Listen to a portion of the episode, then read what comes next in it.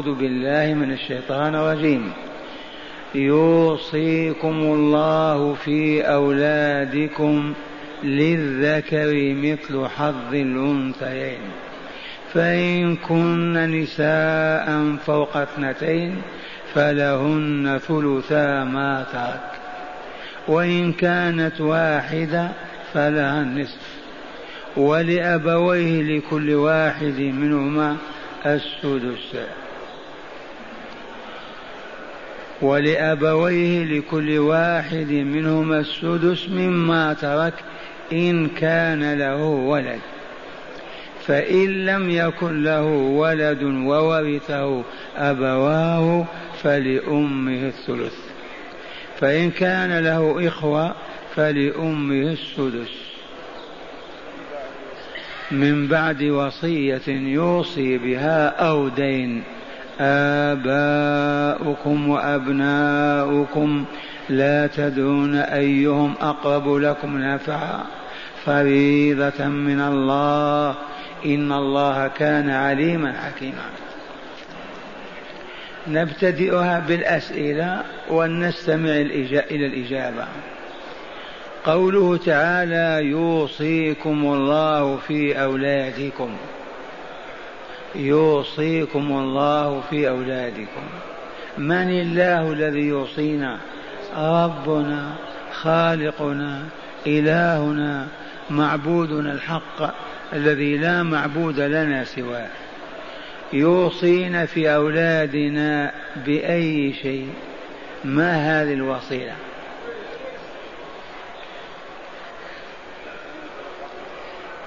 يوصيكم الله في أولادكم.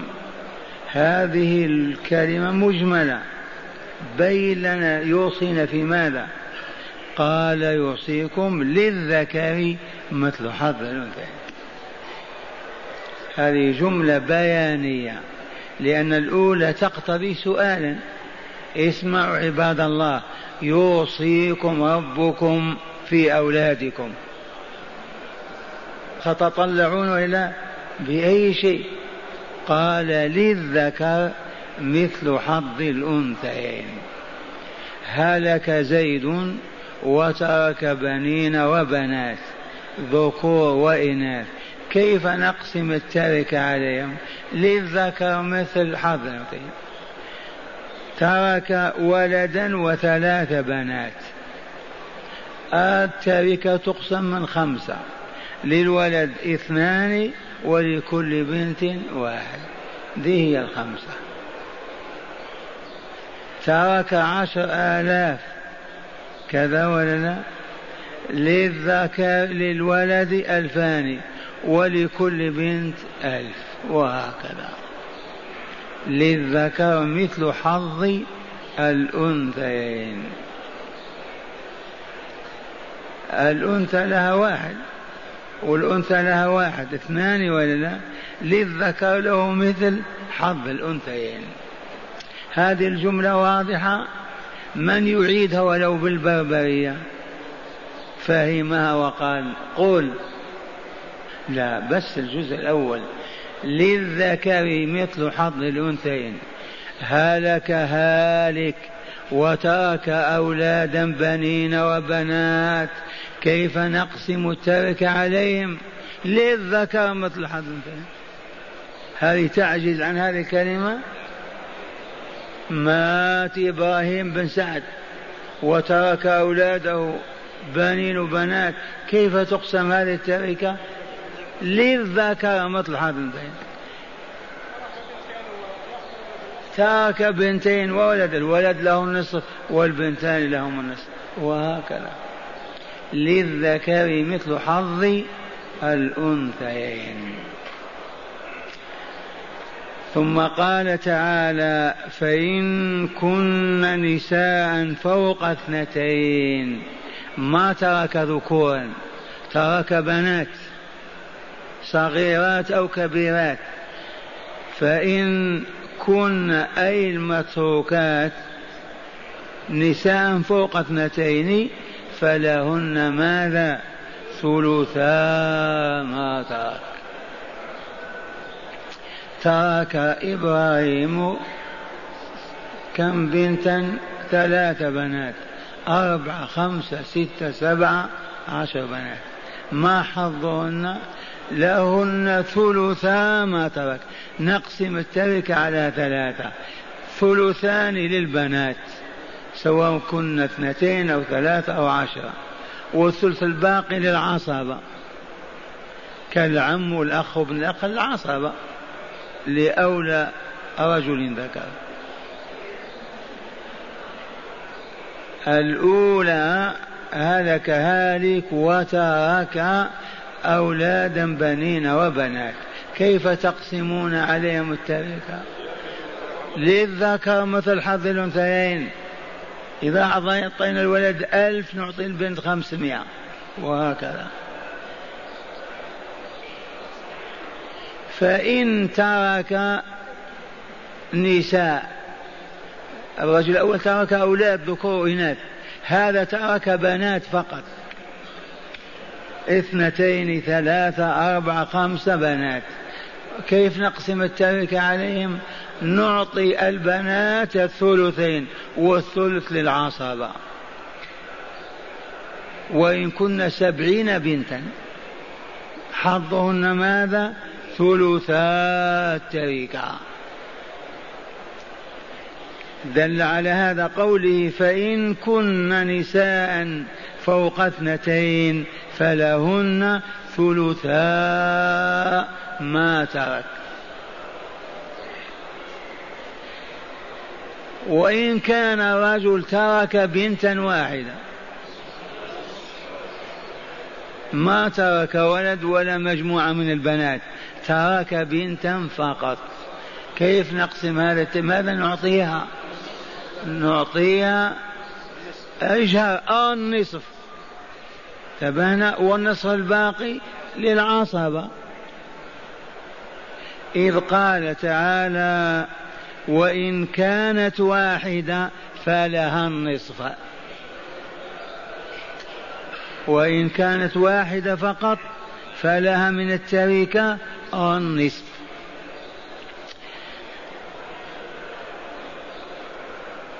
وإن كان له أبوان هذا الهالك له أم وأب أيضا. مع الكل. كما تقدم. أيوة. وإن كان ولأبويه لكل واحد منهما السدس مما ترك. إن كان له ولد. ما المراد بالأبوين؟ الأم والأب. هذا يسمى من باب التغليب. نغلب اسم على اسم. كالقمران. في قمران الشمس والقمر. إذا ولأبويه لكل واحد منهما أي الأم والأب السدس. مما ترك قل أو كثر. فإن كان له ولد إن كان له ولد. هذا القيد. أقول متى يرث الأب والأم السدس فقط؟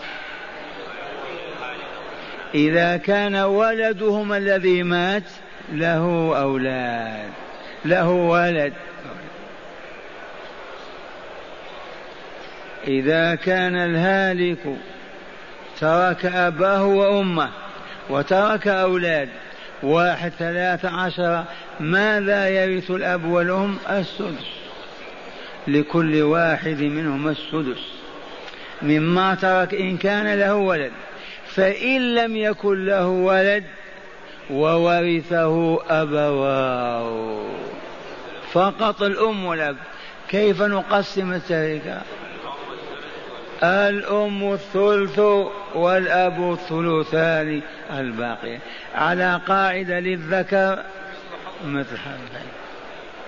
فإن كان له إخوة هذا الهالك الذي خلف أمه وأباه وله إخوة ولم يكن له أبناء. فإن كان له إخوة فلأمه السدس.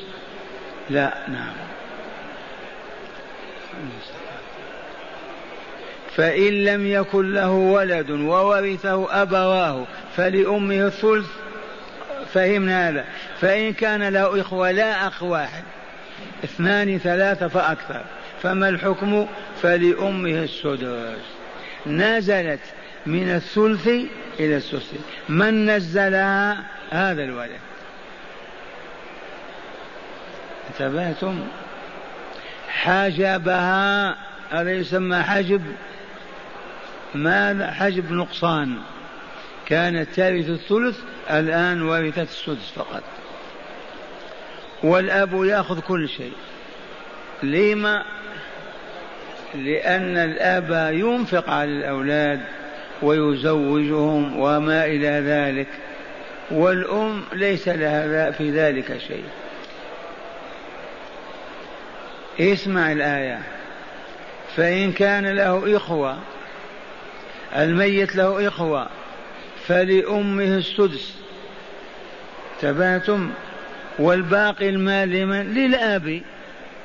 لماذا يحجب تحجب الأم من الثلث السدس؟ وجود الإخوة هؤلاء الأب يقوم عليهم. ويتولى إنفاقهم وتزويجهم وما إلى ذلك. وهي لا علاقة لها بذلك. نقول فإن كان له إخوة. هذا الهالك له إخوة. فلأمه السدس. الإخوة لا يرثون. الأب موجود كيف يرثون مع الأب؟ الأب ثبت ما يرث معه الابن. وقوله تعالى من بعد وصية يوصي بها أو دين. اسمعوا الآية مرة ثانية. يوصيكم الله في أولادكم. بماذا؟ للذكر مثل حظ الأنثيين. قاعدة عامة. للذكر مثل حظ الأنثيين. فإن كن نساء فوق اثنتين. ما فيهم ذكر. مات الرجل وترك بناته. اثنتين فأكثر. فلهن ماذا؟ ثلثا ما ترك. والثلثان الباقية والثلث الباقي للعصبة. وإن كانت واحدة ما هو مجموعة بنات واحدة ماذا لها؟ النصف. وإن كانت فإن كانت وإن كانت واحدة فلها النصف. وللأبوين الأبوان موجودان. لكل منهما السدس مما ترك بقيد إن كان له ولد. فإن لم يكن له ولد وورثه أبواه فليمه الثلث والثاني الباقيان للأب. فإن كان له إخوة فلأمه الثلث آه حجبت. كانت تأخذ الثلث وجود هذا الأخ للميت حرمها. تباتم تأخذ السدس فقط. هذا الولد هذا الأخ حرم هذه الأم. فإن كان فإن كان له إخوة فلأمه السدس من بعد وصية يوصي بها ودين. قوله فإن كان له إخوة هذا عدد وإلى انفراد. فإن كان أخ فقط ما تحجب الأخ. نعم لا بد أن يكون له إخوة. اسمع الآية الكريمة. فإن كان له إخوة فلأمه السدس. ما قال فإن كان له أخ إخوة؟ لماذا لأن الإخوة كما قدمنا الأب هو الذي يقوم عليهم. تبات فله الحق أن يأخذ الثلثين الثلث الباقي. وإن كان أخ فقط ما يأثر فيها تأخذ هي الثلث. ما ينفق أبوه على شيء على واحد بدل مجموعة. فإن كان له إخوة فلأمه السدس من بعد وصية يوصي بها أو دين. قدمنا سر تقديم الوصية لما؟ على الدين. لأن الدين أهله واقفون بسيوفهم. لا يشك أحد في أن ينالوا نصيبهم. وأما الوصية لله أهلها أموات غرباء مسجد. تبهتم فقدم تعالى ذكر الوصية على على الدين لأن الدين أصحابه موجودون ما يتنازلون. ما دام الأب موجود الإخوة ما يرثون. رجل عنده أولاد مات ولده. هل إخوته يرثون أخاهم؟ وأبوهم موجود. هو العاصب ماذا نصنع؟ نعود إلى الأسئلة. أفتونا رحمكم الله. في موم هلك وترك بنين وبنات. كيف تقسمون التركة؟ لا خلاف في هذا. نقسم التركة عليهم للذكر مطعمين إذا أعطينا للرجل ألفين نعطي البنت ألف. وهكذا. هذا الرجل الذي هلك وترك بنين وبنات وقسمنا التركة. فرضنا ترك نساء ما ترك أولاد. ترك بنتين فأكثر. فلهما الثلثان.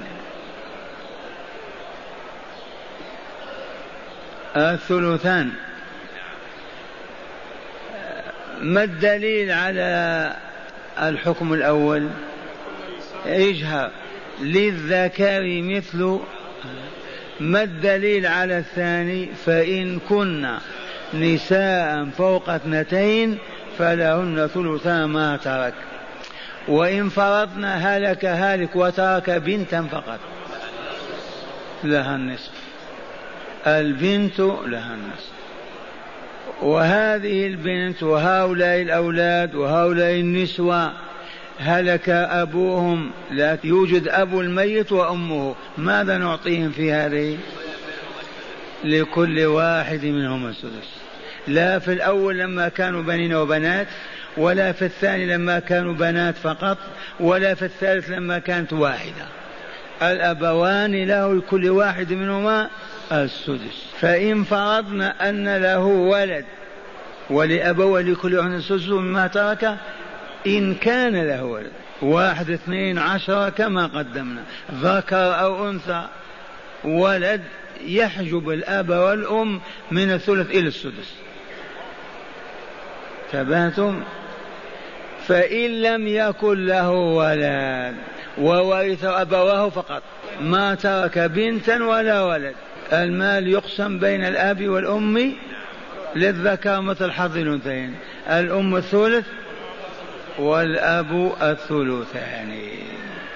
فإن فرضنا بأن كان له إخوة اثنان فثلاثة فأكثر الثلث الأم تنزي من الثلث إلى السدس. يقال حجبها الأولاد.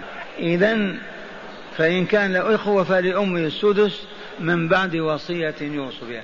الأم يحجبها الإخوة من الثلث إلى السدس. كذا. هذا شيء ثاني. يقول لو قسم الهالك التركة قبل موته. يجوز. لكن هل يدري متى يموت؟ قد يأتي أموال جديدة. قد تخرج الأموال. الأحسن ما يفعل هذا. إلا إذا خاف ضياع أموال ورثته في ظروف معينة. إذا نتلو هذه الآية تلاوة أخرى يوصيكم الله في أولادكم للذكر مثل حظ الأنثيين. فإن كن نساء فوق اثنتين فلهن ثلثا ما ترك. وإن كانت واحدة فلها النصف ولأبويه لكل واحد منهما السدس مما ترك إن كان له ولد. فإن لم يكن له ولد وورث أبواه فقط فلأمه الثلث. والثلثان الباقيان للأب. فإن كان له إخوة لا أخ واحد فلأمه السدس. حجبت من الثلث للسدس بوجود إخوة. أخ واحد ما يحجبها. ماذا تقول؟ كما تقدم ما فرق بين الذكر والأنثى؟ الإخوة إخوة لا يرثون مع الوالد موجود. فقط الأم الرحيمة لما يتعدد الإخوة لا ترث إلا السدس. لو ما في إخوة له أو أخ واحد لا ثلث. هذا هو. فإن كان له إخوة فلأمه السدس من بعد وصية يوصي بها أو دين. وقوله آباؤكم وأبناؤكم إذا تساءلتم لما يعطي الثلث يعطي الخمس يا هذا ما هو شأنكم. ثبتم أليسوا آباء وأبناء؟ هل تدون أيهما أقرب لكم نفعا ما تدري. فلهذا سلموا لله تعالى هذه القسمة. وقولوا آمنا بالله. وقوله فريضة ما هي سنة هذه أو واجب أو مستحب؟ هذا واجب مفروض فرض لا بد من تطبيقه. وقوله إن الله كان عليما حكيما إذا فهمت معنى الصفتين سلمت لله في هذا الحكم. أولا العلم الذي أحاط بكل شيء يعلم الماضي والحاضر والمستقبل يعمل ما تجري به الأيام والليالي. فهو أحق بأن يقسم ولا أما أنت ما تعلم ما يجيء به الغد فكيف تعطي هذا النصف والثلث لعلمه. ثانيا الحكمة من شأنه تعالى أنه لا يضع شيئا إلا في موضعه. في الأكوان كلها. الحكيم الذي يضع كل شيء في موضعه. فإذا علمت أن الله عليم حكيم تتأفف وتقول لما أو ما هذه القسمة؟ يجب أن تطأطئ رأسك وتقول آمنت بالله. ننتقل إلى آية الثانية نصفها فقط لأنها طويلة. تعلمون أو يعلموا أن أسباب الميراث ثلاثة النسب والمصاهرة والولاء. أسباب الميراث ثلاثة النسب ابن أب أخ هذا النسب. والمصاهرة زوجة زوج. والولاء انتهينا منه ما عندنا جهاد ولا عبيد. وإن قالوا يوجد في موريتانيا عبيد. جاهدوا من؟ حتى أخذوهم. الجهاد في الإسلام فريضة. قائمة إلى يوم القيامة. لماذا؟ لأن المسلمين مأمورون بأن يدخلوا البشرية في رحمة الله. ما تنزل الملائكة تقود بريطانيا أو إيطاليا إلى الإسلام لأن الدار دار امتحان. من يدعوهم إلى الإسلام؟ المسلمون الذين ذاقوا لذاذة الإسلام. وعاشوا في أنواره وعدله ورحمته. هذا الجهاد باقي ما بقيت الدنيا. وإن يقف في بعض الظروف يقف لكن لا بد أن يعود ويتجدد. فالمجاهدون إذا هزموا العدو الذي رفض الإسلام ورفض الخضوع لحكمه وأبى إلا أن يقاتل إذا هزمناه ماذا نصنع بالنساء والأطفال. نصب عليهم البنزين ونحرقهم كما يفعلونهم لعنة الله عليهم. ماذا نصنع بهم نسجنهم نعذبهم. حرام هذا عندنا. نقسمهم على المجاهدين. والمجاهد إذا أخذ اثنتين ثلاث أربعة يستطيع يهب لمن يشاء من إخوانه. ثباتم وإن احتاج إلى أن يبيعها كعاملة يبيعها. وإن شاء عتقها وأصبح مولاها. هذه العتيقة إذا ماتت من يرثها؟ الذي عتقها. هذا هو الولاء. الولاء لمن أعتق. عرفتم؟ ما دام قد اعتقها وحررها أصبح وليها ولا لا؟ إن ماتت وتركت مالا من يرثه؟ عاتقها أو معتقها؟ الولاء لمن أعتق. إذا هذه الآية الأولى في ميراث النسب وإلى المصاهرة. النسب. ما هو الأم والأولاد والإخوة النسب. الآن اسمع الآية في المصاهرة ولكم نصف ما ترك أزواجكم. هذه واضحة. ولكم نصف ما ترك أزواجكم. أزواجكم هنا بمعنى زوجاتكم.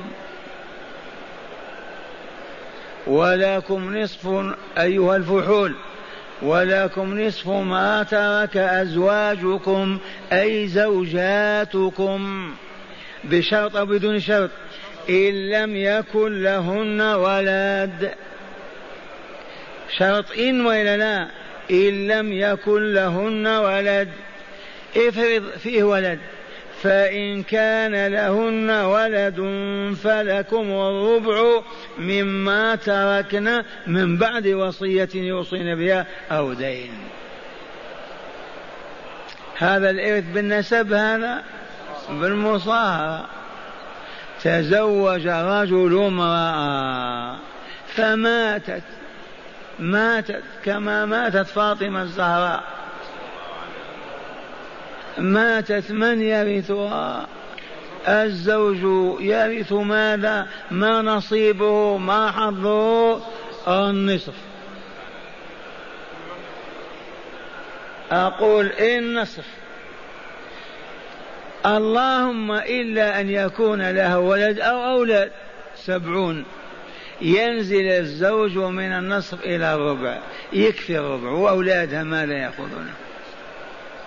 لو ما كان لها أولاد نعم أحق بمالها الزوج.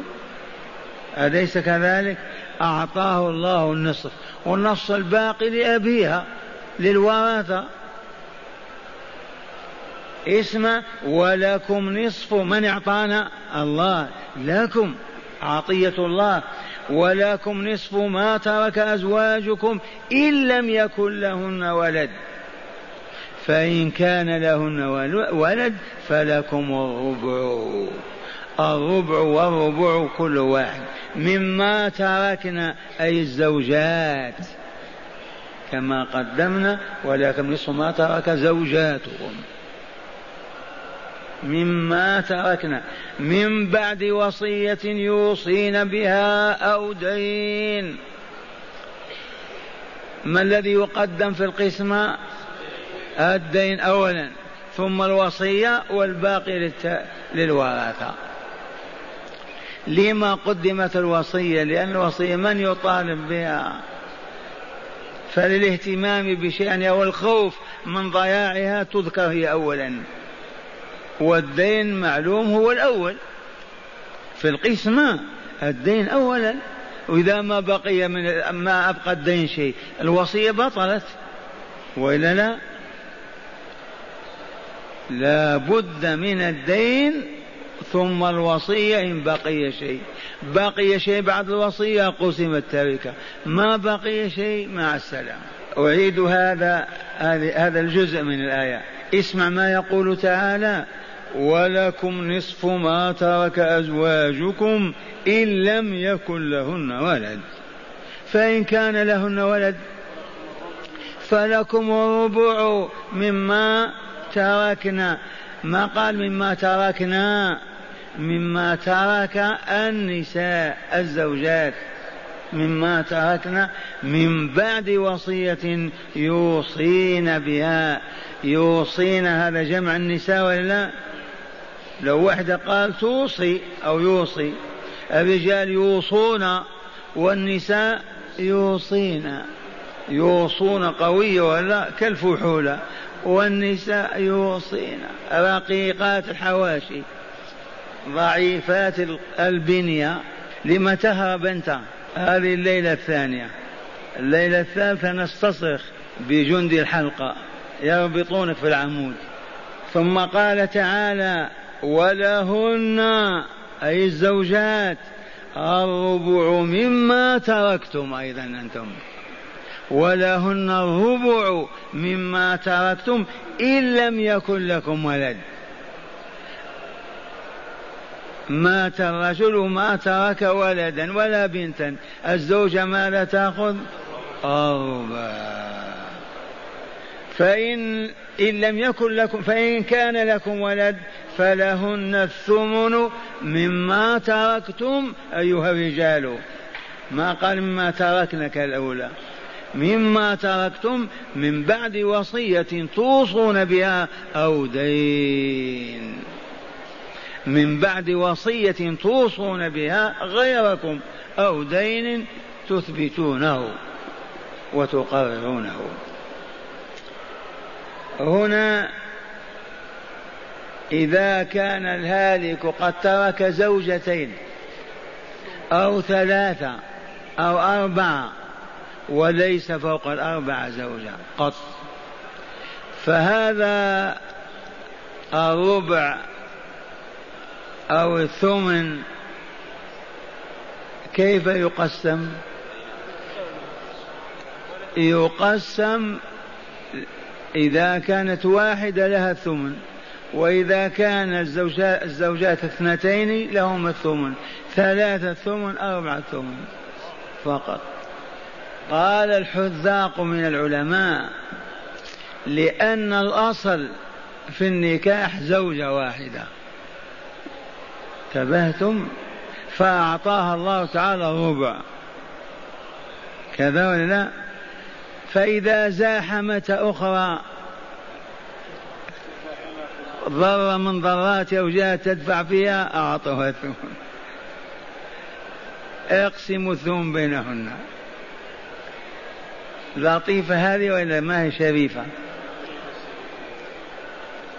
الأصل أن الرجل يتزوج امرأة كما تزوج آدم حواء. كذا ولا لا؟ فهذا الزوج إذا مات زوجته تأخذ ماذا؟ الربع والباقي للورثة. فإن كان له ولد أو أكثر بنين أو بنات تأخذ الثمن وحسبها ذلك ويكفيها. فإن زاحمتا ضر أو ضرتان ما لهما إلا ذلك الجزء يقتسمونه.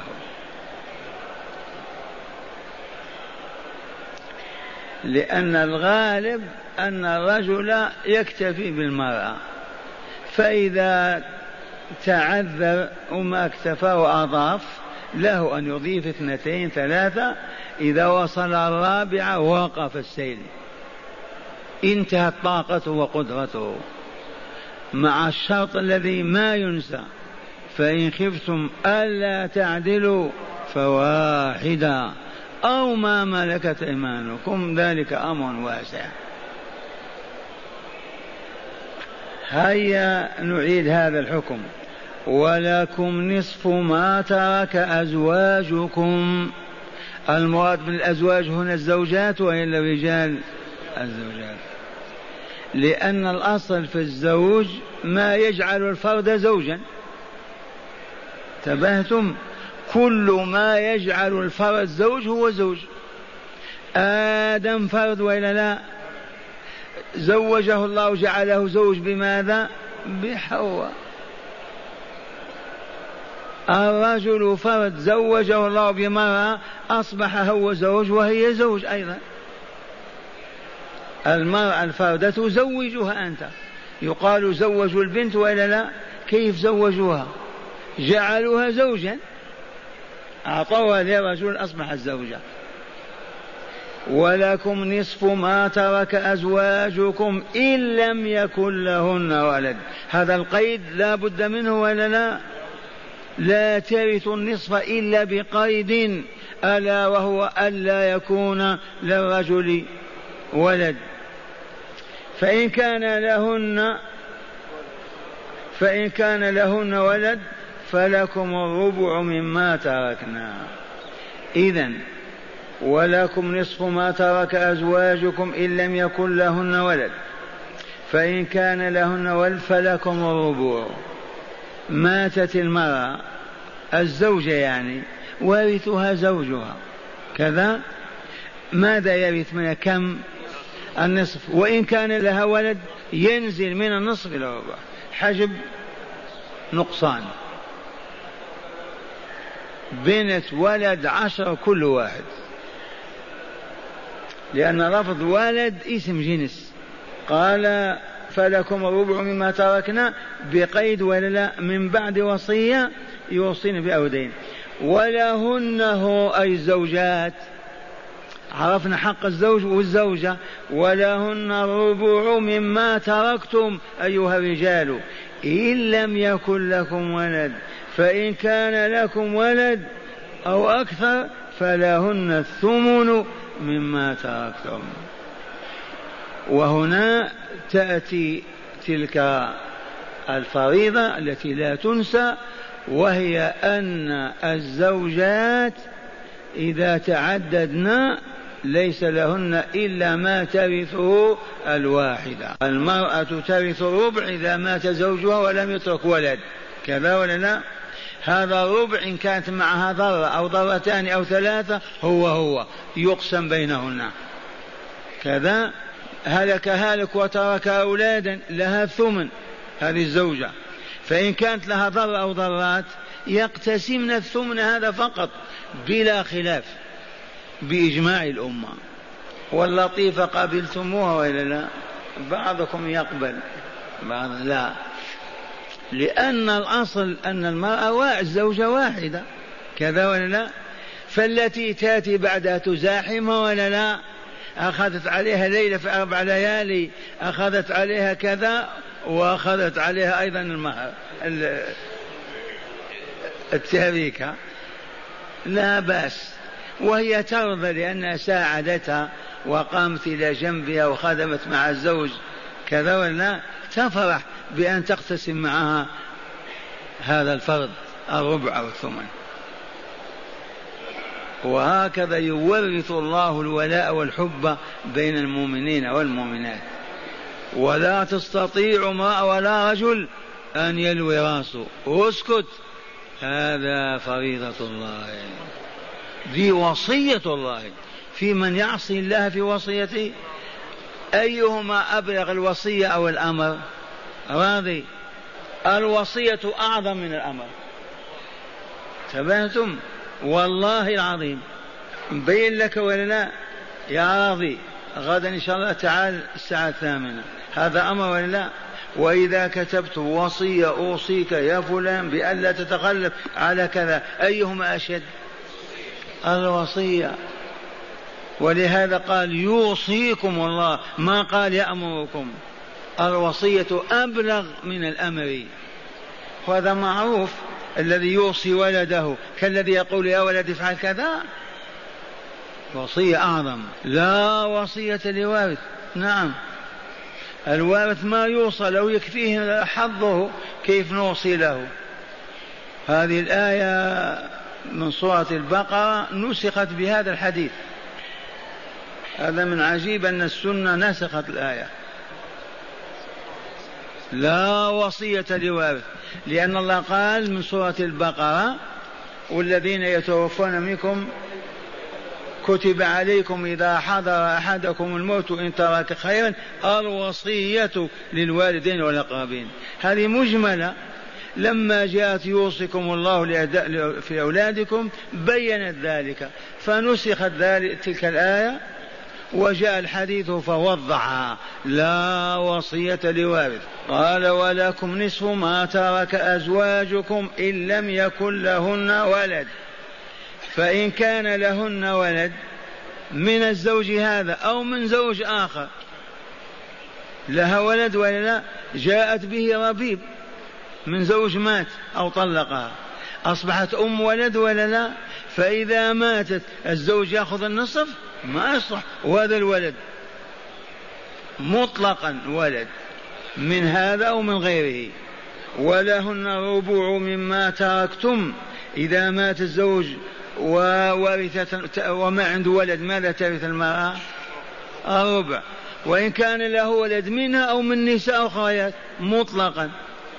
كبار أو صغار. تنزل من الربع إلى الثمن لوجود من يأخذ هذا المال. لا نريد من أبي بكر معاشر المستمعين والمستمعات من المؤمنين والمؤمنات. نسمعكم شرح الآن الحكمين أو إرث المصاهرة. يقول المؤلف غفر الله لنا وله وإياكم المؤمنين يقول كانت الآية قبل هذه في بيان الوراثة بالنسب. الآية الأولى كانت في بيان الوراثة بالنسب وإلا لا؟ ما النسب؟ أنت تنسب لأبيك ولا لا؟ هل تنسب لأمها ولا لا؟ هذا النسب. نسب الأم والأب والقبيلة. كانت الآية قبل هذه في بيان الوراثة بالنسب وجاءت هذه في بيان الوراثة بالمصاهرة. المصاهرة. ما معنى المصاهرة هذه؟ تعرفون الصهر ولا لا؟ بالنار اختلاط كامل. لا إله إلا الله. إن صهر فيها وانصهر فيه أصبح كجزء واحد. قال والوارثون بالمصاهرة هما الزوج والزوجات فقط. الوارثون بالمصاهرة الزوجات والأزواج. كذا ولا لا؟ ما في إلا هؤلاء. الوارثون بالمصاهرة الزوج والزوجات. قال تعالى ولكم نصف ما ترك أزواجكم.